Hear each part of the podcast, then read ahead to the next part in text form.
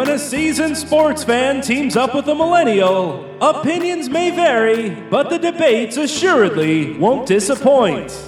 Check your sources. It's New Report, Old Report. Here's your hosts, John Lund and Al Renauto.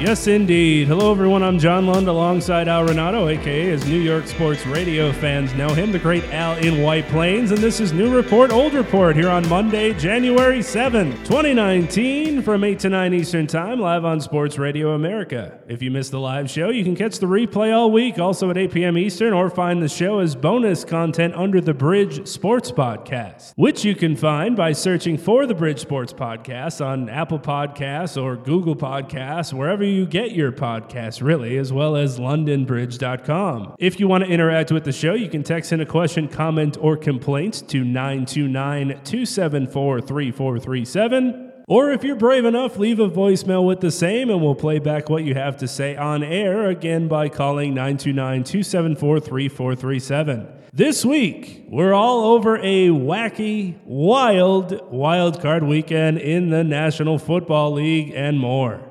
Check your sources. We're off. Now, what would be the odds that that was happening again, that that was a new report? Was that a new report or an old report? That's what I'm asking. Is it a new report or an old report? Is that a new report? Or we don't know.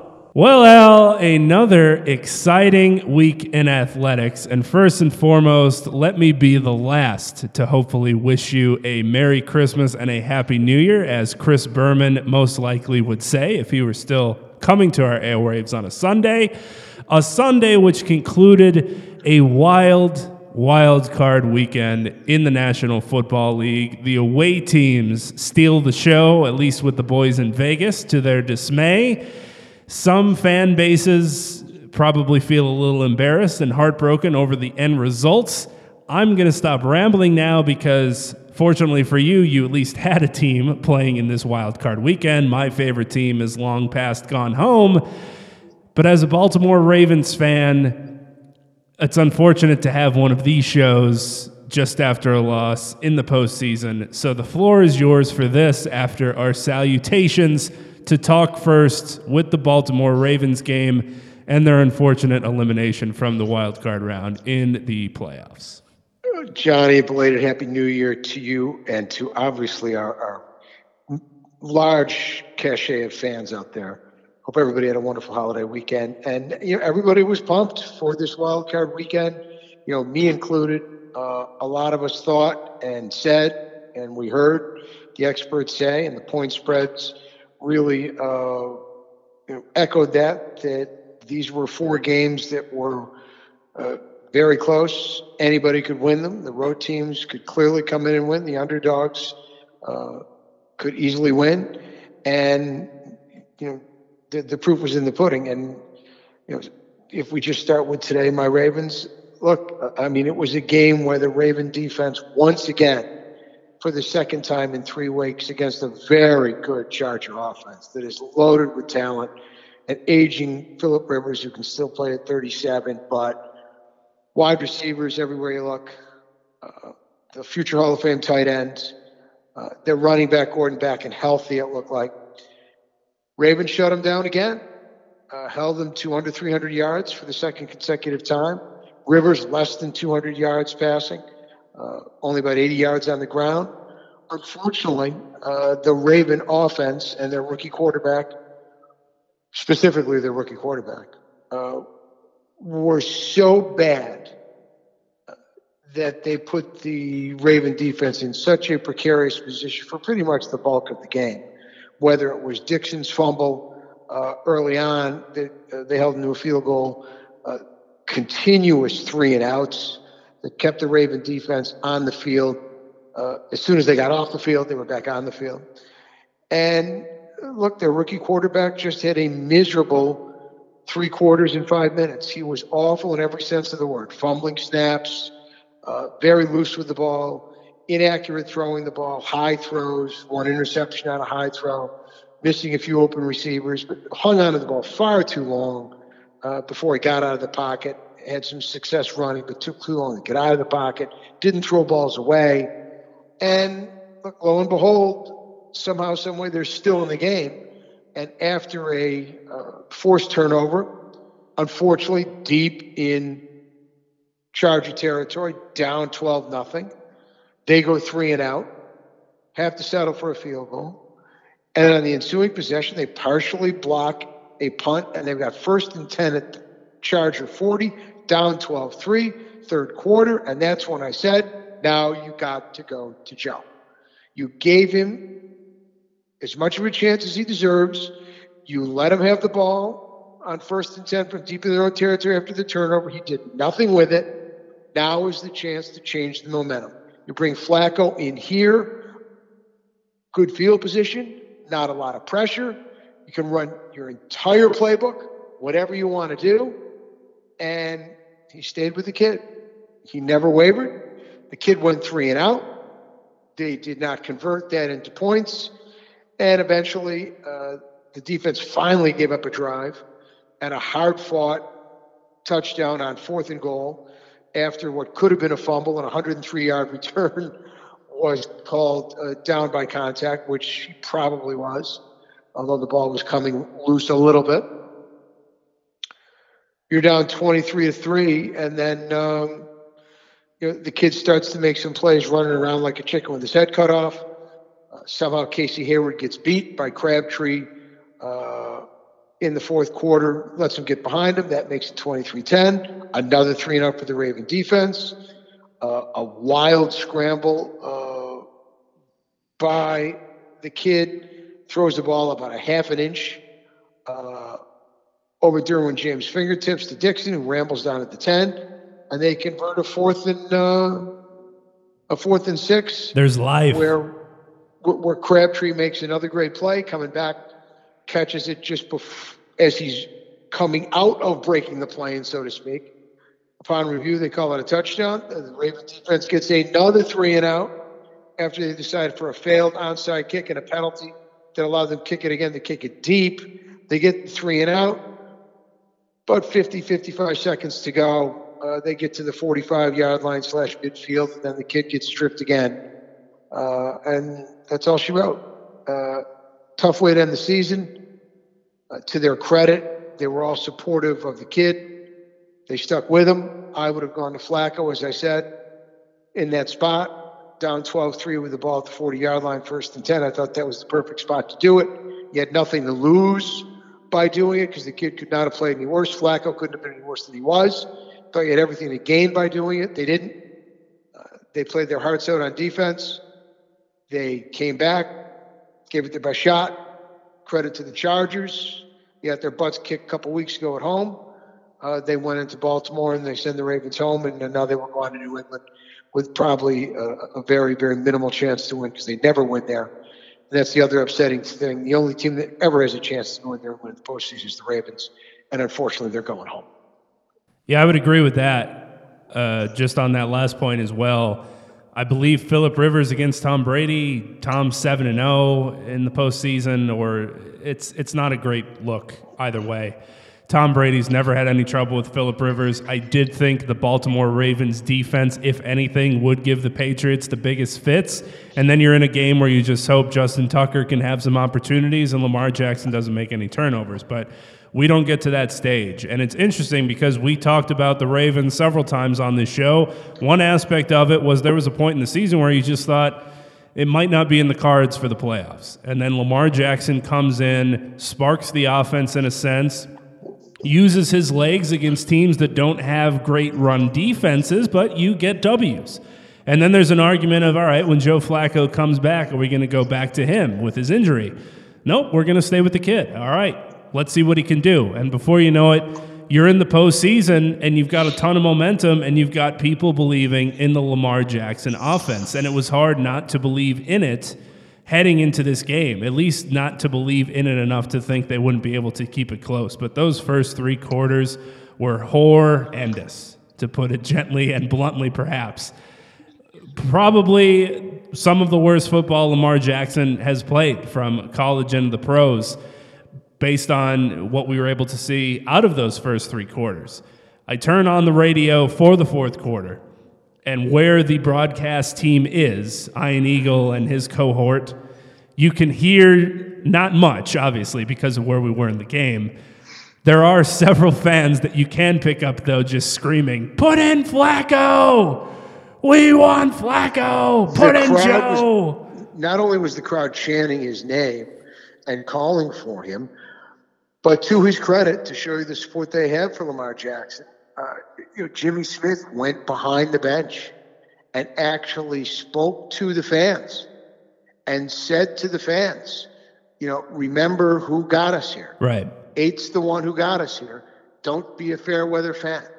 And I think that shows you really, you know, football is really a unique sport.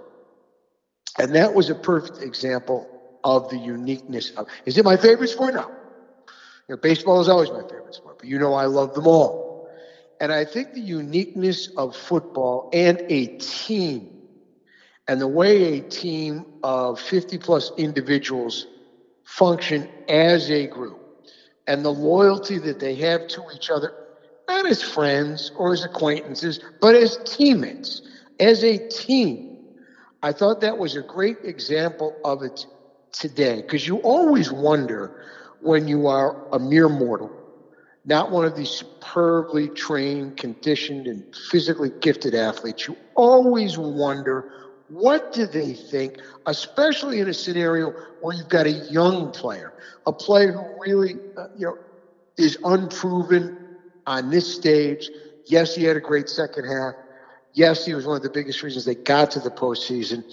But you wonder what do the other players think when a guy is stinking the joint up?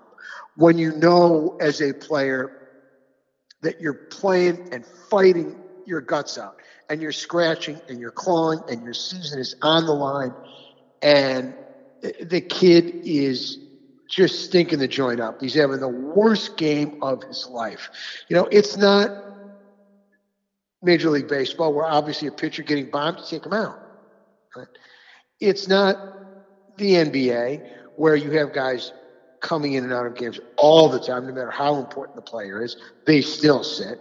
Quarterbacks don't get pulled. Quarterbacks don't sit. Quarterbacks are the guy.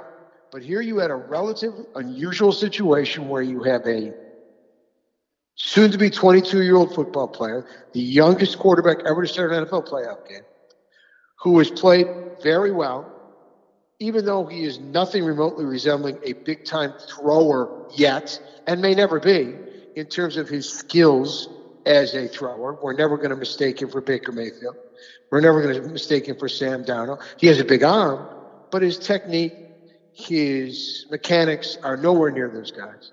And it showed today. Uh, he did not read the defense well at all. He looked confused in the pocket. He looked lost. So that's when you wonder what are these guys thinking?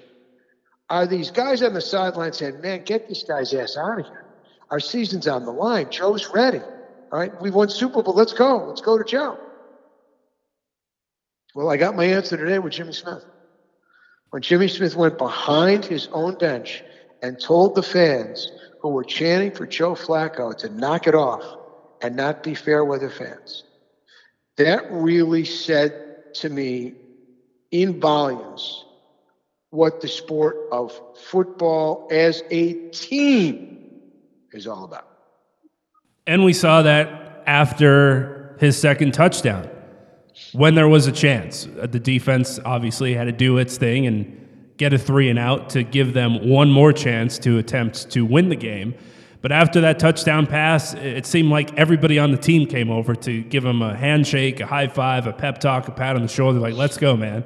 Forget about those first three quarters.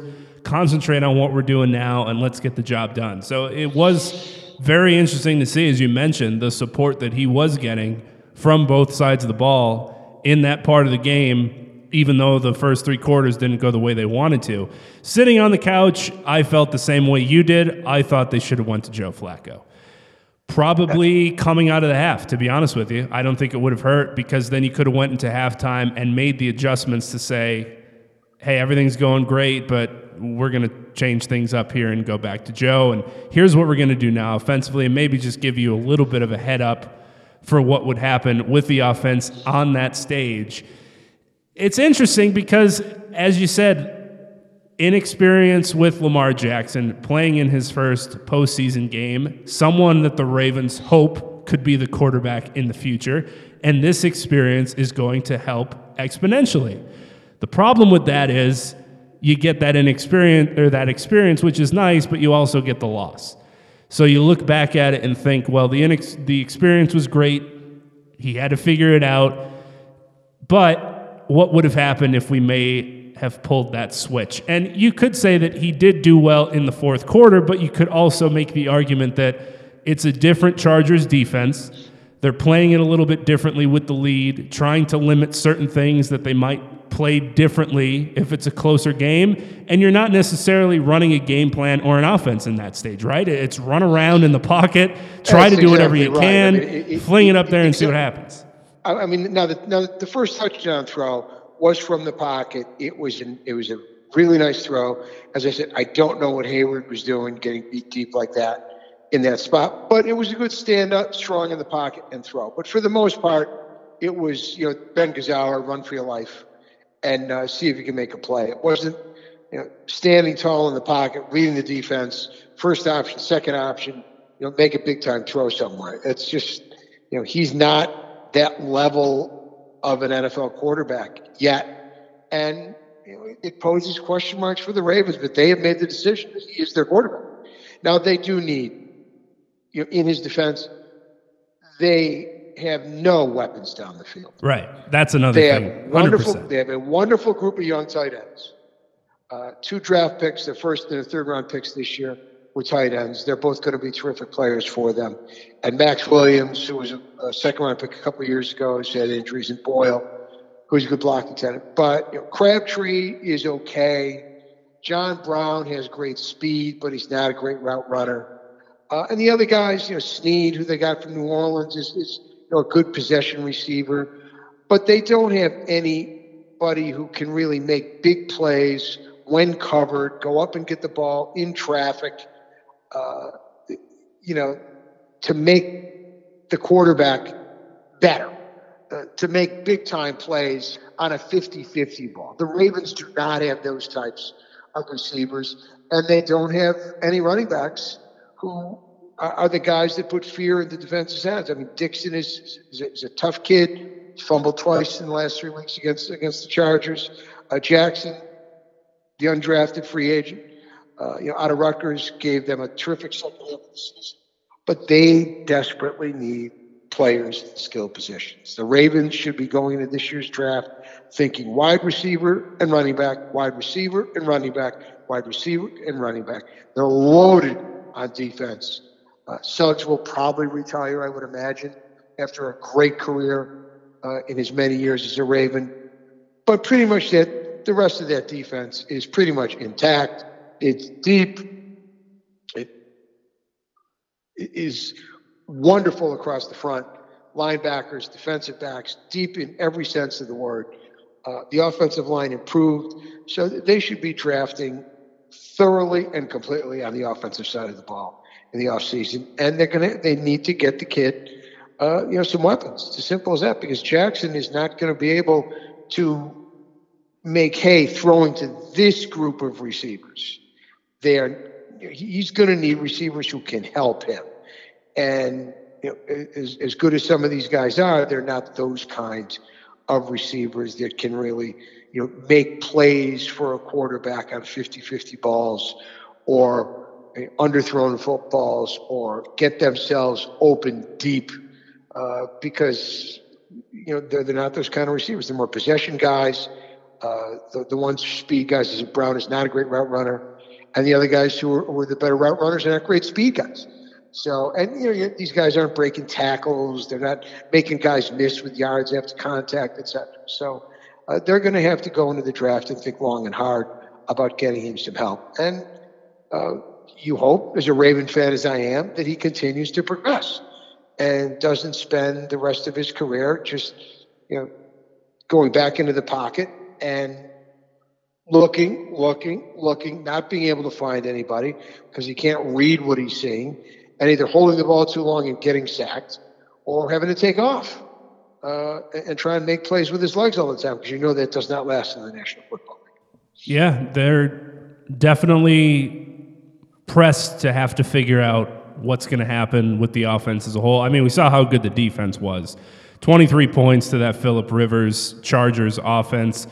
I think they only scored once in the red zone on three or four tries. They kept them in the game. It, it turned into a field goal kicking contest, which is exactly what you want, but unfortunately, they weren't able to get. Ravens couldn't touchdown. get close enough to kick field goals. Right.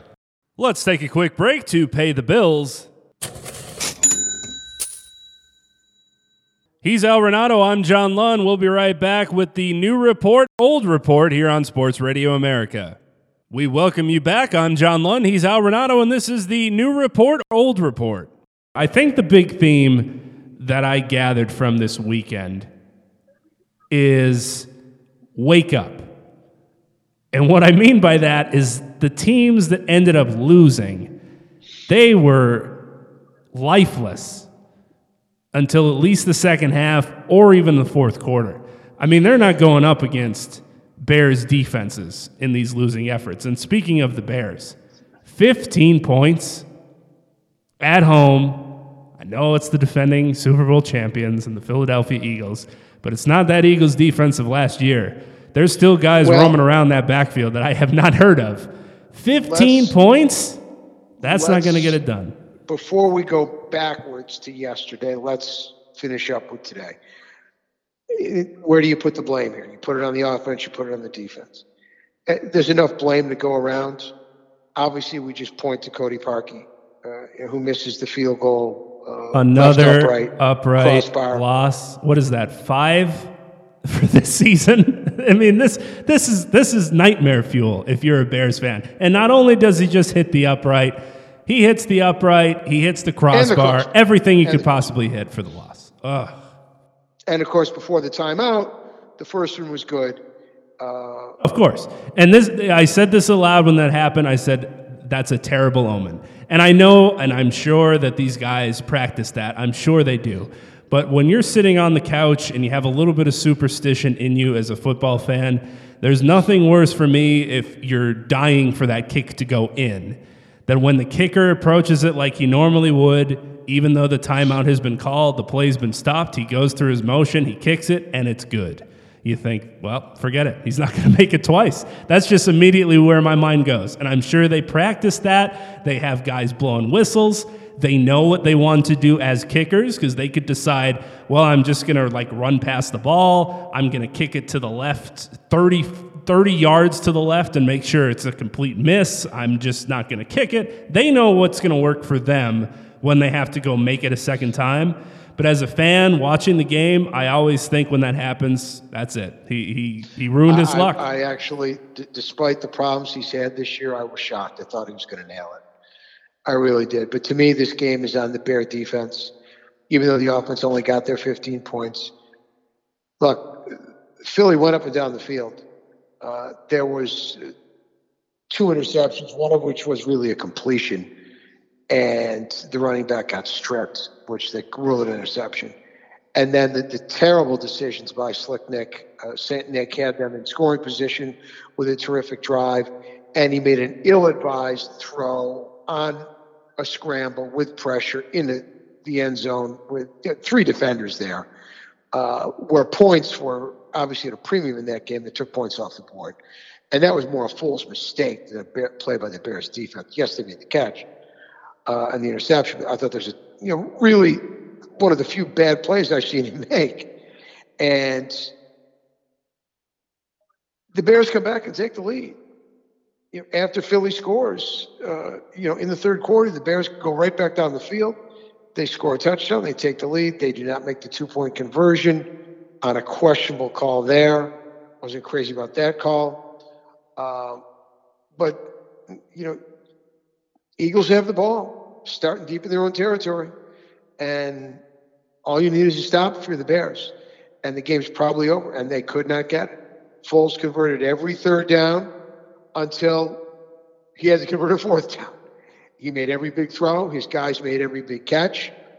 And there's Nick Foles, fourth and goal from the three yard line, rolling right against the blitz, and makes a perfect, perfect throw, leading Golden Tate to the pylon, gets it in, gets the feed in, and they take the lead. I, I thought they got screwed on the two point conversion. I thought that I thought he broke the plane. Be that as it may, it puts him in a position to lose the game on a field goal. Trubisky takes him down the field, and you know he misses the field goal. But the point is that that great Bear defense did not get the stop they needed to get. Well, I'll say this real quick about the field goal. I know you're not on the Twitter machine, but I am seeing frame by frame breakdowns and a confirmation from Treyvon Hester himself that he got one finger, and you could see it on the second field goal attempt. So a slight, ever so slight tip, which, hey, I mean, I'm not a physicist, but something like that could indeed alter what happened. It didn't look like it had any inference on the kick and, and how it would have went, but you can see that he does get at least one finger on it. So we'll take that for what it was. That maybe it and got let's tipped give a little the bit. defending champs some credit. right? We we I have to. love teams that defend with valor. This is a team that we all had done a few weeks back, knowing what their schedule was. They had the Rams, they had uh, the Cowboys. They had an incredibly tough road to hoe the last few weeks of the season but they found a way to get themselves in, at least in a position going into the last week with a shot. And you know, they get their W. The Vikings spit the bit behind the, the biggest gagger in the league, the $84 million guy. And he's home, and the defending champions not only squeak into the playoffs, they go into Chicago. They go in to play the Monsters of the Midway. They go in to play that great defense. And their defense is equal to the task. Dropped a couple big interceptions, one in the end zone, uh, that would have kept points off the board. But they got it done. They made the big plays when they had to be made. Big catches by wide receivers, big plays by their tight ends third down catches and runs, fourth down plays.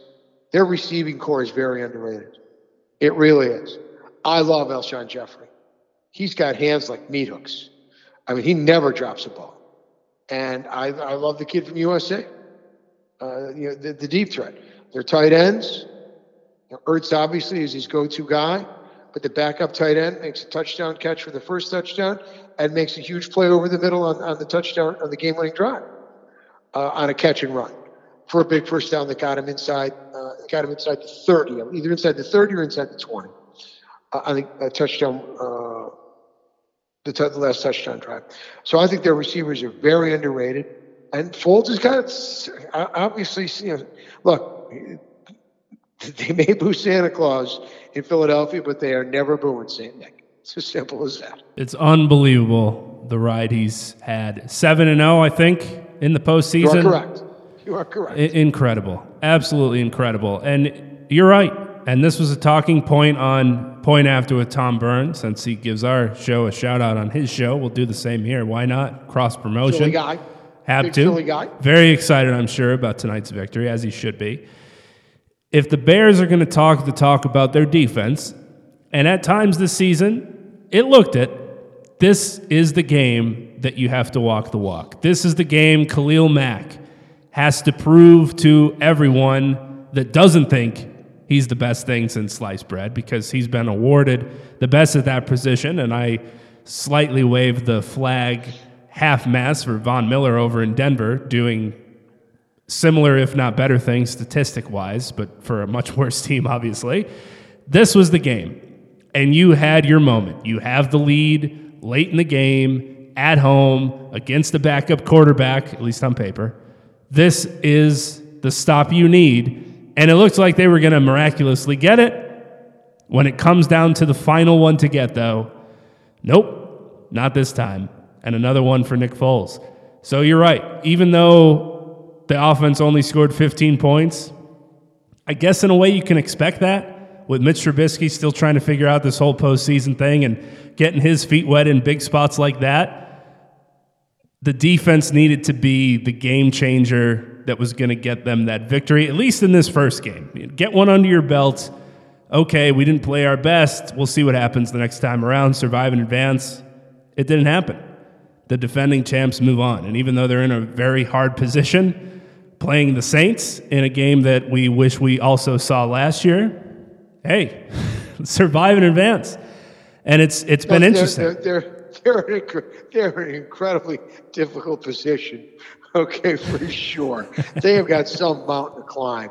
But but I, I, as I said, to me, when a defending champ finds a way into the postseason and battles through injuries, losing their quarterback again, uh, injuries all over the map on defense, and, and finds a way to not quit and not give in and give themselves a chance to defend their championship. To me, that shows great mettle. And today was just another example of a you know almost a refuse to lose mentality and i think that's one of the most am- amazing things about sports. Uh, so hats off to them. And you know i with my ravens on you know said to my son today let's hope it's an all bird weekend you know all bird sunday. And uh, it wasn't quite but i have no problem. As i rooted for the eagles last year i'll root, I'll root for them again this year because I, I love the way they play with Nick Foles. I really do. And um, they have a huge mountain to climb next week in New Orleans. But, you know, one, one, one playoff win at a time. And they'll, they'll get ready. But uh, I, I have to say, before we go to yesterday, I will, I will be shocked if the Eagles go into New Orleans and win. I agree with that. And I will disagree with you. The Eagles could lose their remaining games as a franchise, and I wouldn't bat an eye. But I grew up in northeastern PA, a little bit farther from upstate New York. So we, we differ a little bit on the Eagle fandom and hatred, but that's okay. Because if I didn't hate the Eagles, this would be a nice feel good story, especially after last year's Super Bowl. Like, hey, let's do this thing again. We'll be making movies about it if that's the case, because next week is going to be a challenge, as you mentioned.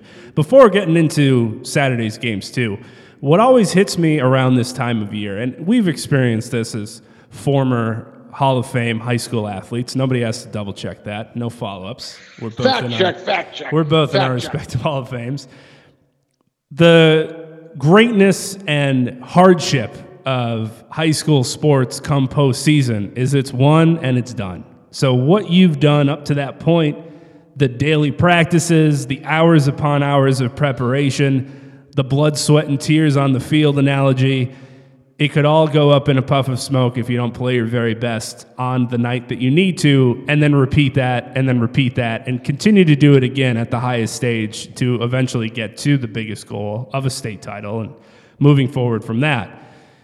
The NFL is rough with that, man. We don't see that in baseball. You get seven games. We see it in the wild card round, but if you get to the end, you get seven games to decide things. In the NBA, you get seven things to decide things. In the NHL, seven games to decide things. In the NFL, 16 weeks, the least amount of games to get to where you want to be into the postseason, and you have one game that makes or breaks everything. It's rough to see. Every year this happens, and especially in the wild card year, because we have a little bit more games. You see it with fans, you see it with players.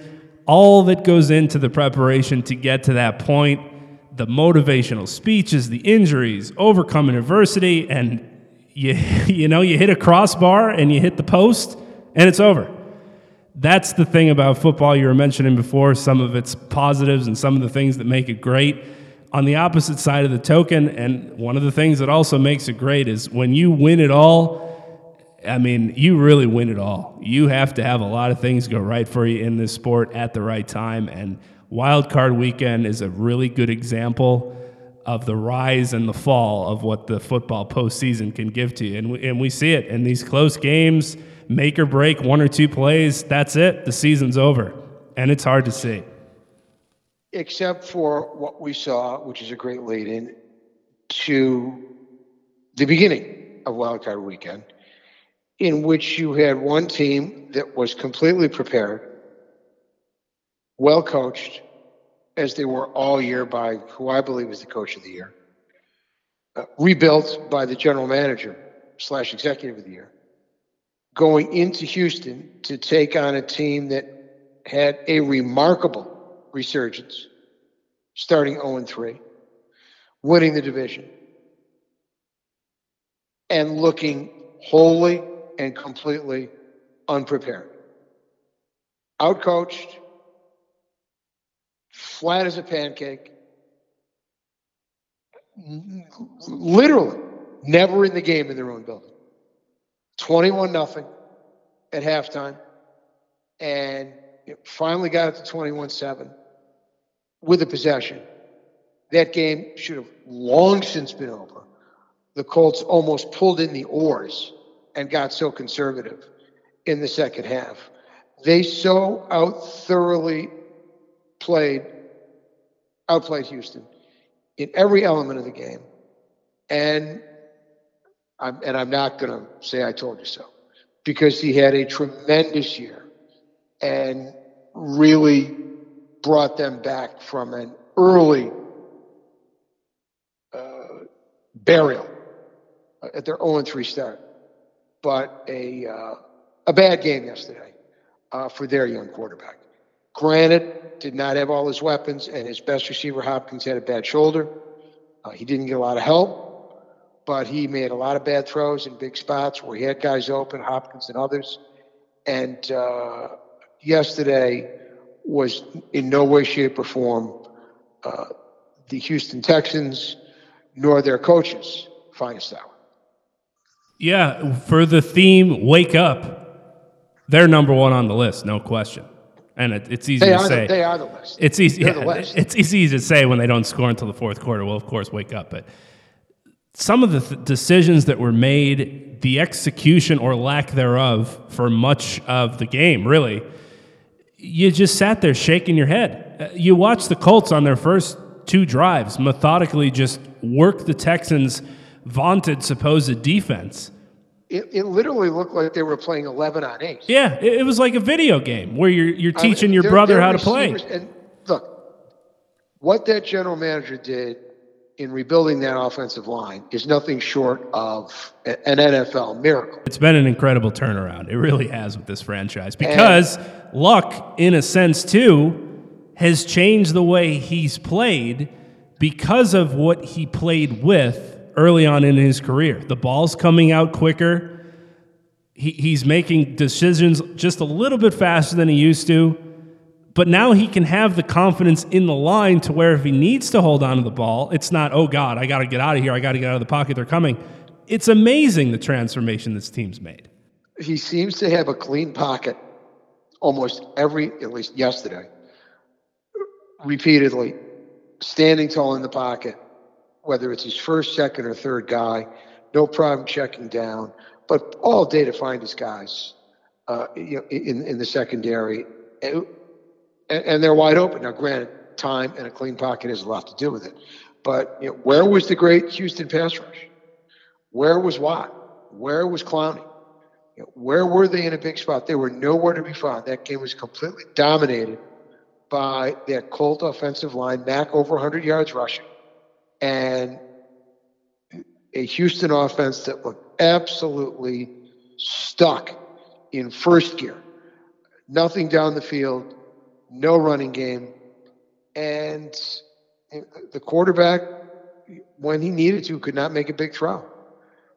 And, you know, from a football perspective, it is great to see, you know, Captain Andrew back in command of the troops clearly healthy, throwing the ball very well, and uh, a, a guy that we had thought had such great promise.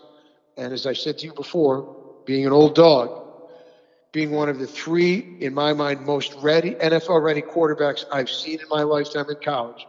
The other two, ironically, also being from Stanford, one Jim Plunkett, and two John Elway.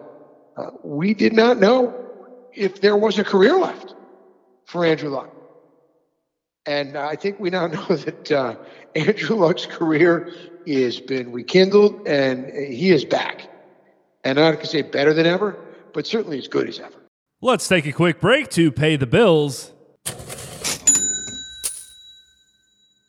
He's Al Renauto. I'm John Lund. We'll be right back with the new report, old report here on Sports Radio America. We welcome you back. I'm John Lund. He's Al Renauto, and this is the new report, old report.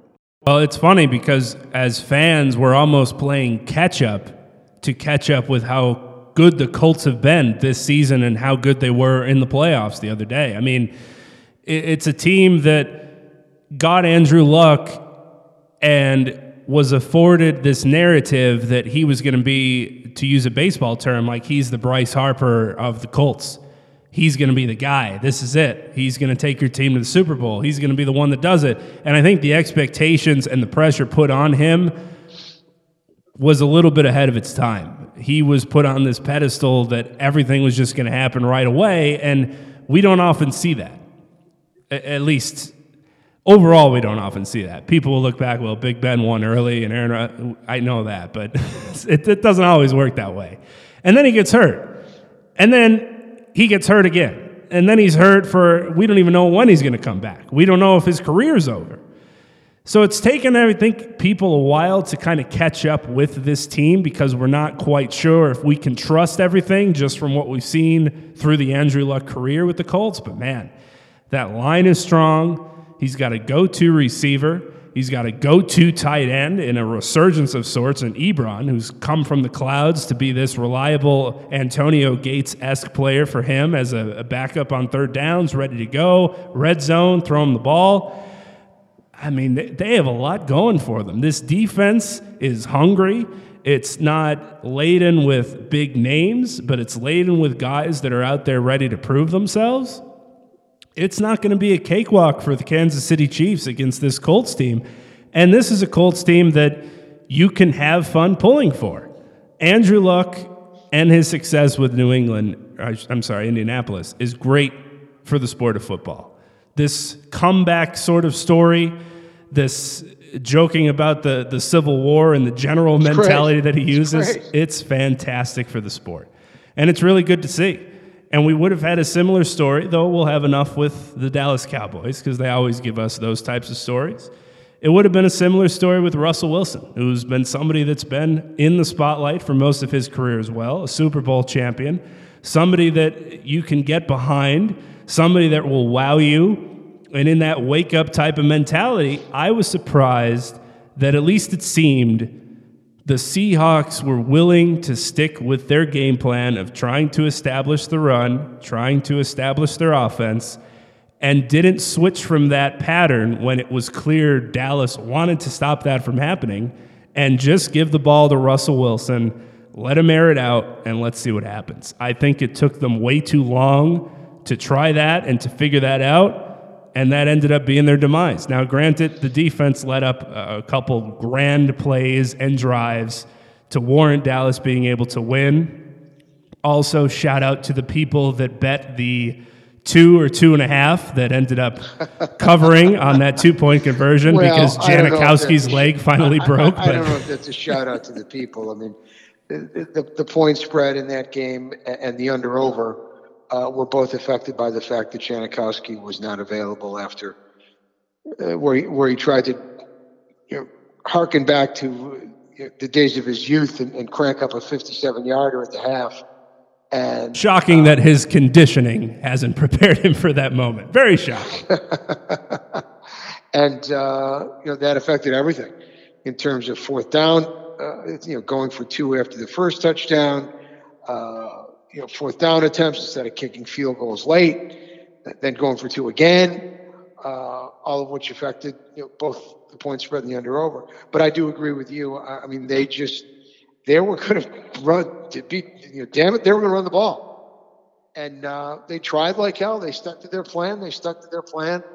Uh, one of those drives, that you mentioned was affected by a couple pretty close calls uh, that really helped get the Cowboys down the field. But the point is that they did stick to their guns and their game plan of running the football, which uh, Dallas did a great job defending the run. And then they got uh, they got to the point where you, know, you never know with an onside kick. And once again, even though you know Janikowski, like most kickers, including my own, have been very unsuccessful, it's getting tougher and tougher with the rule change to recover an onside kick. Uh, their guy who was drop kicking everything and I don't understand that. I mean, you're a kicker. You can't put a ball in the tee and, and try an outside kick. Instead, he drop kicks the ball, you know, 35 yards down the field. Terrible decision. In the air. Terrible. And Pete, poor Pete Carroll is just like, he, he's lost. I mean, I, I can't blame him. Pete's like, what, what was that? That wasn't, that wasn't the plan. All right. I mean, that, that is the most mystifying uh, play of the weekend in my mind. Uh, Still can't figure it out. Don't know what he was trying to do. Don't know what he was thinking. And uh, whatever he was trying to do, if that's what he was trying to do, I don't get it. And if that's not what he's trying to do, then nothing could have been executed as poorly as that. So, a couple minutes to do what we do best, and that's give predictions. That's been our bread and butter for 20 episodes. Why should that stop now? We're always great at predicting how games will go, especially with the spreads. Chiefs, Patriots, Saints, and Rams finally take the field. Arguably the four best teams. I would say that's a no brainer. Do you see an upset coming for any of those four, or if there's a best case scenario for which of the four teams that had a win to get in might give that upset next week? Uh, believe it or not, uh, and this one is for Stephen A. Smith, uh, I think the Cowboys have got the best chance to pull an upset because defense travels and their defense has been playing remarkably well. And they can run the football against pretty much anybody. And look, the Ram defense is, despite the names that are on it, including you know the best defensive player in the league, who for a while was an MVP candidate until their defense, you know, kind of went downhill the last quarter of the third or quarter of the season. Uh, but I give Dallas the best chance to go on the road and win because, as I said, defense travels. They can run the football. Uh, even though I don't love Dak Prescott and he's not very good with ball security and not that great a throw, he does have the capacity to make some big throws and some big plays with his feet. Uh, yes, they lost one of their best wide receivers to a terrible ankle injury, but they do have their best wide receiver who's a game changer and one of the best running backs in the league who's a game changer. So uh, I clearly give them a chance. Uh, as I said before, I'm rooting hard for the Eagles, but that's going to be uh, a, a very tough road to hoe. We've already touched on the fact that I believe subjectively that the Ravens are the only ones who can ever go into New England uh, and, and, play a competitive game and clearly beat them, because they're the, they're the only ones who have gone in and beaten them. I don't think the Chargers can do it. They should be able to do it. I don't think they will. Uh, and I am in a complete minority. Everybody thinks the Colts will give Kansas City a snootful. I think well, Kansas City will win that game by three touchdowns, minimum. Yeah, if there's a two, because I, I, could see Dallas too. Unfortunately, I I would say my two would be to go against you there and say that the Colts have a chance against the Chiefs just from being a Broncos fan and seeing Chiefs traditions of falling short on the big stage. Different team, different quarterback, different circumstances, but still Andy Reid. So you never know with old Andy what's going to happen. But I do think, if anything else, we are in for some exciting games upcoming. And that's always the best part about the NFL postseason. It's great games, live or die we'll see what happens coming down to the wire. This show will be live during the national championship between my Clemson Tigers from ACC Radio against everyone else's Alabama football giants. I'm pulling for Clemson. I, I don't know though, Al. I mean, it, it's a it's a thing like with the Patriots. It's hard to not say Alabama until they've proven me otherwise. That's how you, I think you have to look at this game. Well, played in one of the worst stadiums probably possible for these two franchises. You and I can probably go to the game if we could afford flights and get in for, I'm assuming, before kickoff, under $100, no question. But we'll see. I'm just hoping for an exciting game, which could at least mute the people that think tomorrow is going to be terrible because they're sick of Alabama Clemson national championships, even though the two best teams in college football. Well, we know they're clearly the best two teams after what we've seen.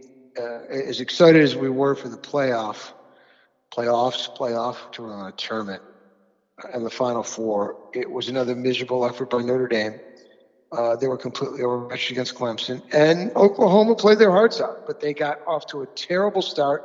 Had a couple of tough breaks go against them, a couple of calls that could have gone either way, uh, both of which resulted in Alabama touchdowns and he fell by 28 nothing. But they did come back and make it a game against that great Alabama defense.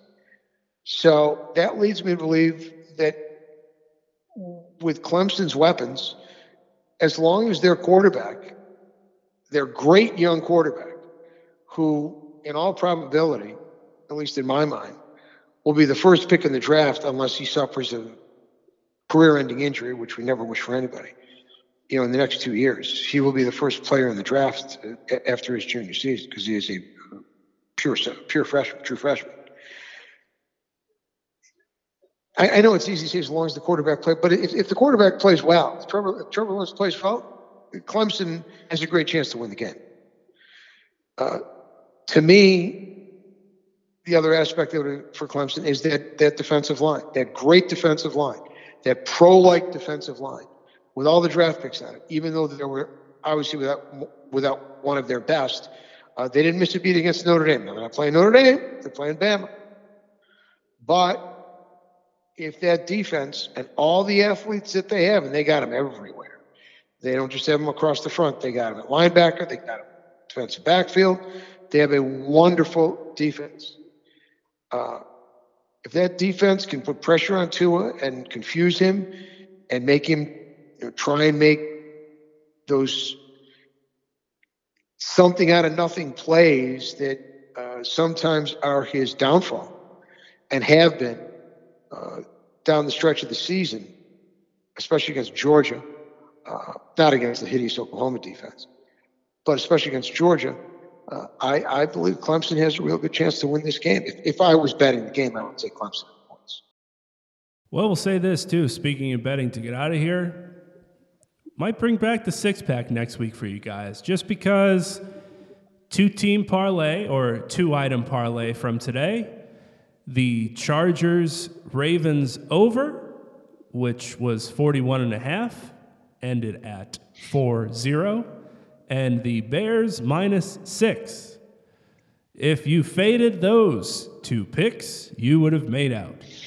And we didn't let you know. So next week, I'll let you know where I'm headed and you can make some money because that's just the way the cookie crumbles. And for those for those interested on my end, uh, I thought it was time to stand back and observe because I had Ohio State minus six with a 28-3 lead.